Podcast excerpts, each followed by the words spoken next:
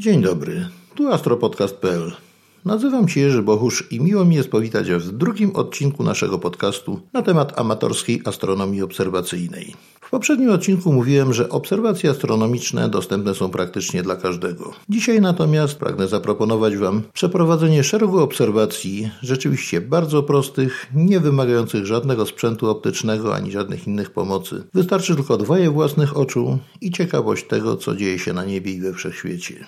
Zapewne wszyscy znacie gwiazdozbiór Oriona. Wielki czworokąt gwiazd, usytuowany niemal pionowo, przecięty na dwie prawie równe części, trzema gwiazdami stanowiącymi jego pas. Nas będzie interesowało Betelgeuse, czerwono-pomarańczowa gwiazda znajdująca się w lewym górnym narożniku tego czworokąta. Betelgeuse jest czerwonym nadolbrzymem, ogromną gwiazdą leżącą ponad 500 lat świetlnych od Słońca, będącą ponad tysiąc razy większą od Słońca, kilkanaście razy masywniejszą, ponad 100 tysięcy razy jaśniejszą, jednak jej temperatura powierzchniowa jest względnie niska. Nie przekracza 3600 kelwinów. Stąd jej czerwono-pomarańczowa barwa. Tak ogromna gwiazda dość szybko przebiegła swój cykl ewolucyjny i teraz właśnie niedługo zakończy swój gwiezdny żywot. Jako najbliższy Ziemi czerwony nadol, jako najbliższy Słońcu czerwony nadolbrzym, gwiazda ta jest obserwowana od dawna przed astronomów, stanowiąc dosyć łatwy cel obserwacji ze względu na małą odległość, a według najnowszych obserwacji mówiąc bardzo nienaukowo i bardzo nieprecyzyjnie, ale za to bardzo obrazowo, Zachowuje się jak wrzący kocioł pod ogromnym ciśnieniem, który w każdej chwili grozi wybuchem. Czerwone olbrzymy właśnie dobiegają z kresu swojej ewolucji, kończą swój gwiezdny żywot, eksplodując jako gwiazdy supernowe. Natura szykuje nam tutaj nie lada widowisko. Według szacunków naukowców w stadium maksymalnej jasności gwiazda będzie jaśniejsza niż księżyc w pełni i to dużo jaśniejsza. Wyobraźcie sobie, jasny księżyc w pełni wysoko na niebie o średnicy pół stopnia kątowego i cała ta jasność ściągnięta jest do jednego jednego punktu, bardzo jaskrawego, praktycznie jaśniejszego niż cała ta powierzchnia Księżyca razem wzięta. Widowisko będzie nie lada, a jeżeli na niebie będzie jednocześnie Księżyc i supernowa Betelgeuse, wtedy już będzie naprawdę niesamowity widok. Bardzo jasno w nocy, dwa cienie, jeden od księżyca, jeden od supernowej. Nie wspominam już o tym, że w dzień bez trudu będzie ją widać na niebie. Niezależnie, jeżeli tylko niebo będzie bezchmurne. Będzie widoczna jako jasny, jaskrawy punkt. Nawet nie trzeba będzie specjalnie wysilać się, żeby ją znaleźć. Dla uczonych i astronomów będzie też to wielką gratką, ponieważ ze względu na swą bliskość obserwacje takiej supernowej będą bardzo łatwe i wszystkie dane niezniekształcone, łatwo dostępne, łatwe do obróbki, a będzie ich olbrzymia ilość.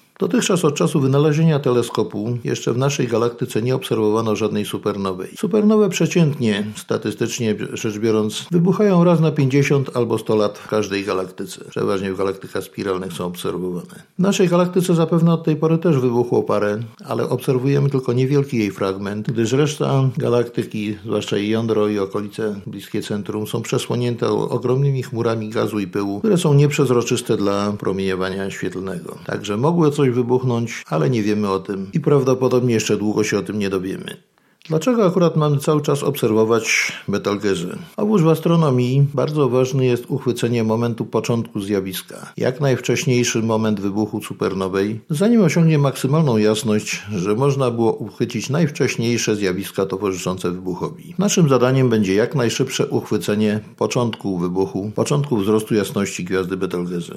Na czym to polega? Polega to na tym, że porównujemy ją z innymi gwiazdami, innymi obiektami. Około 20 stopni niżej od Betelgeuse leży najjaśniejsza gwiazda nieba, jaka tylko jest widoczna na całym niebie spośród gwiazd, czyli Syriusz. Jest on znacznie jaśniejszy od Betelgeuse, niestety leży też znacznie niżej od niej. Jeżeli jest czyste niebo po horyzont, nie ma problemu.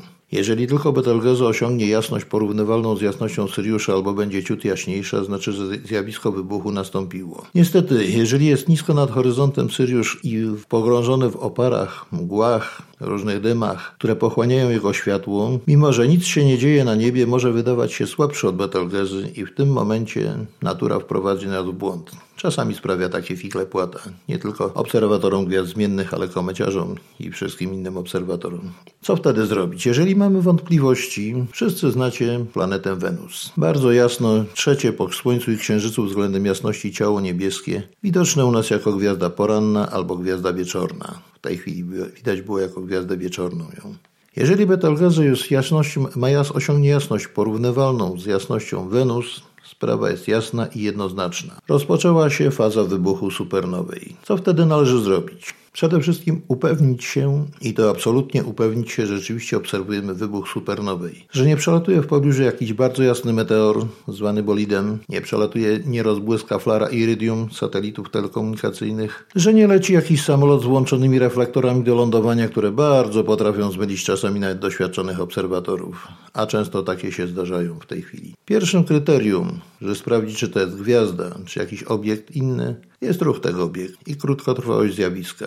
Jeżeli jasny obiekt się porusza, przyćmiewając nawet światło Betelgeuse, to na pewno nie jest to wybuch. Jeżeli zaś jest to gwiazda Betelgeuse cały czas, jaśniejąca coraz bardziej, chociaż powoli, wtedy mamy pewność, że zjawisko nastąpiło. Co wtedy należy zrobić? Przede wszystkim zanotować datę i godzinę oraz miejsce obserwacji. Zanotować, co się widzi, jakie są warunki temu towarzyszące, a nawet jakie odczucia mamy. W jaki sposób to zrobić? W dzisiejszych czasach z reguły każdy nosi zegarek, a jak nie ma zegarka, to ma telefon komórkowy albo smartfona, które oczywiście pokazują godzinę i to z reguły dokładnie. Czas należy zanotować z dokładnością do jednej minuty. Jeżeli ktoś nie ma ołówka notatnika przy sobie, a z reguły tak bywa, każdy przeważnie telefon komórkowy dzisiaj albo smartfon wyposażony jest w funkcję dyktafonu i można to powiedzieć do mikrofonu. W ten sposób też zanotować, co się widziało, jak było, kiedy przede wszystkim, gdzie, w jakich warunkach. Opisać to, co widzimy, porównać do, czy jest jaśniejsza od Wenus, czy nieco słabsza. Nie musicie dokładnie w wielkościach gwiazdowych podawać. Wystarczy jaśniejsza, słabsza. Jaśniejsza od Syriusza, taka sama. Jaśniejąca szybko albo powoli, albo mniej więcej na stałym poziomie utrzymująca jasność, ale zdecydowanie jaśniejsza niż zwykle. Jak te rzeczy już zanotujecie sobie, co dalej należy zrobić? Jeżeli jesteście absolutnie pewni, że nie jest to fałszywy alarm i że rzeczywiście rozpoczął się proces wybuchu supernowej, należy jak najszybciej powiadomić o tym najbliższą placówkę astronomiczną. Najlepiej obserwatorium astronomiczne albo inną tego typu placówkę.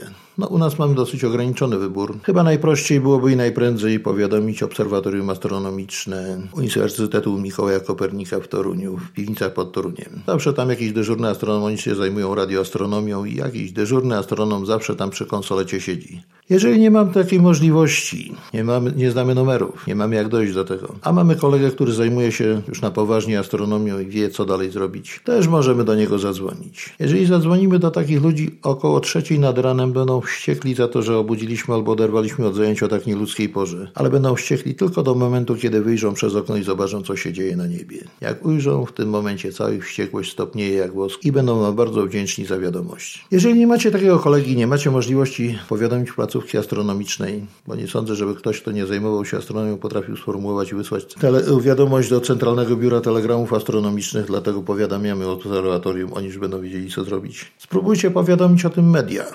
Z reguły jakiś dyżurny redaktor siedzi, jak wytłumaczycie mu o co chodzi, jak to jest ważne. W tym momencie zainteresuje się, a że media gonią za sensacjami, więc prawdopodobnie wyjrzy, zobaczy, jak zobaczy to się zdziwi, jak się zdziwi, zainteresuje go. Zwietrzy, że to jest dobry materiał i dalej będzie działał. Media mają z reguły różne kontakty z różnymi placówkami, tym także naukowymi. Będą wiedziały kogo powiadomić, czy to będzie stacja telewizyjna, gazeta, rozgłośnia radiowa, nieważne. Ważne, że wiadomość poszła i dotarła do właściwego adresata, czyli do świata astronomicznego. I teraz jeszcze jedna ważna rzecz. Zgłaszając swoją obserwację, czy też odkrycie nawet supernowej Betelgeuse, należy podać imię i nazwisko własne, numer telefonu, e-mail, ewentualnie adres, jeżeli nie macie zamieszkania. Podać dokładnie datę, godzinę i miejsce obserwacji. Wszystkie okoliczności, jakie towarzyszyły obserwacji, jak wyglądało, w jaki sposób do tego, co Wam przeszkadzało, co pomagało w obserwacjach. Dane osobowe, które podajecie, nie, nie będą służyły do jakichś tam przetwarzania, marketingu i tak dalej, bo to nie jest ta branża. Chodzi o co? O to, że ktoś, kto będzie się dalej opracowywał te obserwacje, może się zwrócić do Was o dodatkowe informacje. Co było, jak było, jak wyglądało. Szczegółowe pytania Wam zada, na które będziecie potrafili tylko Wy odpowiedzieć, bo tylko Wy w tym czasie mogliście obserwować. I jeszcze jedno. Nie powiadamiajcie o tym takiej służbie jak pogotowie ratunkowe, policja czy straż pożarna. Te służby rzeczywiście pracują i dyżurują całą dobę, ale są nastawione w zupełnie innym kierunku. Na utrzymanie bezpieczeństwa, ratowanie życia, mienia ludzkiego. Stoją twardo na ziemi i zajmują się tylko ziemskimi sprawami. Nie interesują się sprawami astronomicznymi. Może prywatnie ludzie tak, ale zawodowo mają zupełnie inną dziedzinę działania. I dzwoniąc do nich, tłumacząc o co chodzi, wyjaśniając ludziom, którzy mogą nie mieć pojęcia o, o co wam chodzi, blokujecie kanał łączności, a ktoś może potrzebować pomocy. Możecie komuś uniemożliwić udzielenie ratunku pomocy, nawet zagrożenie życia stworzyć. Dlatego mówię, służby naziemne typu pogotowie, policja, straż pożarna zajmują się swoimi sprawami i nie przeszkadzamy im, nie zawracamy głowy naszymi obserwacjami. Skoro wiemy już, co mamy obserwować, jak mamy obserwować, jak zgłaszać obserwacje, czy znaczy to, że cały czas mamy siedzieć i patrzeć się w gwiazdę Betelgeuse non-stop, czekając aż wybuchnie? Oczywiście, że nie. Byłoby to niesamowite marnotrawstwo waszego czasu, energii, ponieważ kiedy wybuchnie ta gwiazda, tego naprawdę nikt nie wie. Według, według obserwacji najnowszych powinna wybuchnąć lada moment. Ale kiedy naprawdę będzie lada moment? Lada moment w skali astronomicznej może oznaczać zarówno jutro, za tydzień, za rok, za 10 lat albo i za 1000 lat. Moment wybuchu gwiazdy supernowej jest absolutnie nieprzewidywalny i tutaj nie możemy się do nikogo mieć pretensji, że nie potrafi nam dokładnej daty podać. Zresztą, gwiazda jest od nas oddalona o ponad 500 lat świetlnych. To znaczy, że światło, przebiegając 300 tysięcy kilometrów w każdej sekundzie, potrzebuje aż ponad 500 lat, żeby od Betelgeuse dotrzeć do nas. Co to oznacza? Oznacza to, że jeżeli fizycznie wybuch nastąpił mniej więcej w czasach narodzin Mikołaja Kopernika, powinniśmy się o tym dowiedzieć lada moment. Jeżeli zaś fizycznie wybuch nastąpił w tej chwili, kiedy słuchacie tego podcastu, dowiemy się o tym dopiero za ponad 500 lat. Oczywiście nie my, tylko nasi następcy. Taka jest prawda i tak to wygląda. Najprawdopodobniej ta gwiazda już wybuchła i teraz efekt tego wybuchu w postaci fali świetlnej dolatuje gdzieś do nas. Kiedy go dopatrzymy? Nie wiadomo. Dlatego trzeba stale pilnować. Jak to robić? Oczywiście, jak już mówiłem, nie patrzycie cały czas na gwiazdę, bo to jest bez sensu. Natomiast za każdym razem, kiedy mamy nad głową czyste niebo i gwiazda jest w naszym polu widzenia, rzućmy na nią okiem. Zobaczmy, czy nic się nie zmieniło, nic nie pojaśniło. Za pierwszym razem nie zauważymy ewentualnie żadnych zmian, ale jak 10 razy popatrzymy na nią 20 czy 100 razy, za każdym razem, kiedy wychodzimy po zakupy, do pracy, do szkoły, wracamy z zakupów, z pracy, ze szkoły, wychodzimy na spacer z psem, wychodzimy wyrzucić śmieci, czy cokolwiek, gdzieś jakąśkolwiek przejawiamy aktywność pod czystym niebem, mamy pogodę, widzimy gwiazdę. Co chwilę zerkajmy na nią. Kilka razy dziennie nawet. To w zasadzie wystarczy. Siedzenie i patrzenie się, jak mówiłem, cały czas na okrągło jest bez sensu, stratą czasu i możliwości obserwacji czego innego. A przecież niebo jest ogromne i oferuje nam jeszcze wiele, wiele innych rzeczy do, do zaobserwowania, o których będę mówił jeszcze kiedy indziej. Jeżeli zaobserwowaliśmy wybuch supernowej Betelgeuse i powiadomiliśmy o tym świat astronomiczny, to cel naszych obserwacji został osiągnięty. Czy to znaczy, że mamy skończyć już z tym obserwowaniem? Nie. Teraz dopiero wszystko się zaczyna.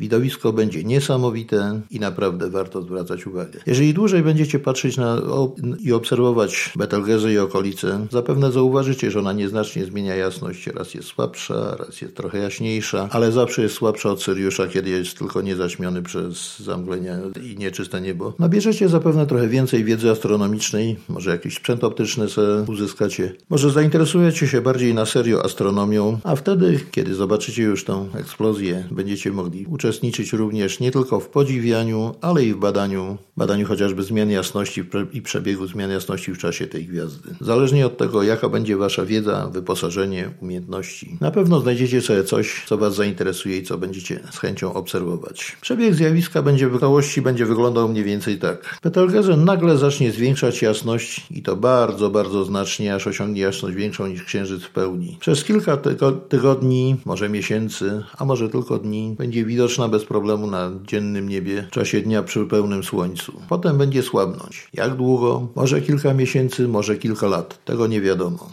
I jeszcze jedno. Jak zapewne zauważyliście, nie poruszyłem tematu, a co się stanie z nami na Ziemi, kiedy wybuchnie, kiedy ten wybuch doleci do nas. Nie poruszyłem, bo po prostu nie wiem. To się wszystko okaże dopiero w momencie, jak zjawisko nastąpi. Prawdopodobnie nic szczególnego się nie zdarzy, oprócz tego, że będzie wspaniałe widowisko na niebie. Może będzie trochę więcej zórz polarnych, nie tylko w okolicach biegunowych, ale na całym niebie. I chyba nic więcej. Wszystkie tamte teorie, że o, zagłada Ziemi nastąpi i tak dalej, i tak dalej. Nie, nie sądzę, że zagłada nastąpiła. 500 lat świetlnych to jest nieduża odległość w skali astronomicznej, ale jednak chyba wystarczająco duża, żeby to, co dojdzie do nas, było już to odpowiednio rozproszone i na tyle mało intensywne, że spowodowało jakieś zagłady życia na Ziemi, mutacje albo czegoś, albo inne tego typu rzeczy. Przekonamy się o tym dopiero wtedy, kiedy zjawisko nastąpi, kiedy je zbadamy, kiedy zajdzie. Wszystkie inne spekulacje w tej chwili, przewidywania, gdybania są czczą spekulacją pozbawioną jakichkolwiek podstaw naukowych, a jedynie służą nakręcaniu koniunktury i atmosfery wokół tego. A przecież nam jako astronomom nie o to chodzi. Także obserwujmy, oczekujmy. Ja za każdym razem obserwuję tą gwiazdę, kiedy tylko jest w polu widzenia. Mam nadzieję, że będziecie robić to samo. Słuchaliście astropodcastu.pl. Jak zawsze zapraszam do komentowania zarówno na stronie Astropodcastu, jak też kontaktów mailowych, ewentualnie przez media społecznościowe. To już na dzisiaj wszystko. Wszystkim Wam życzę czystego nieba i udanych łowów na supernową Betelgezę. Do usłyszenia.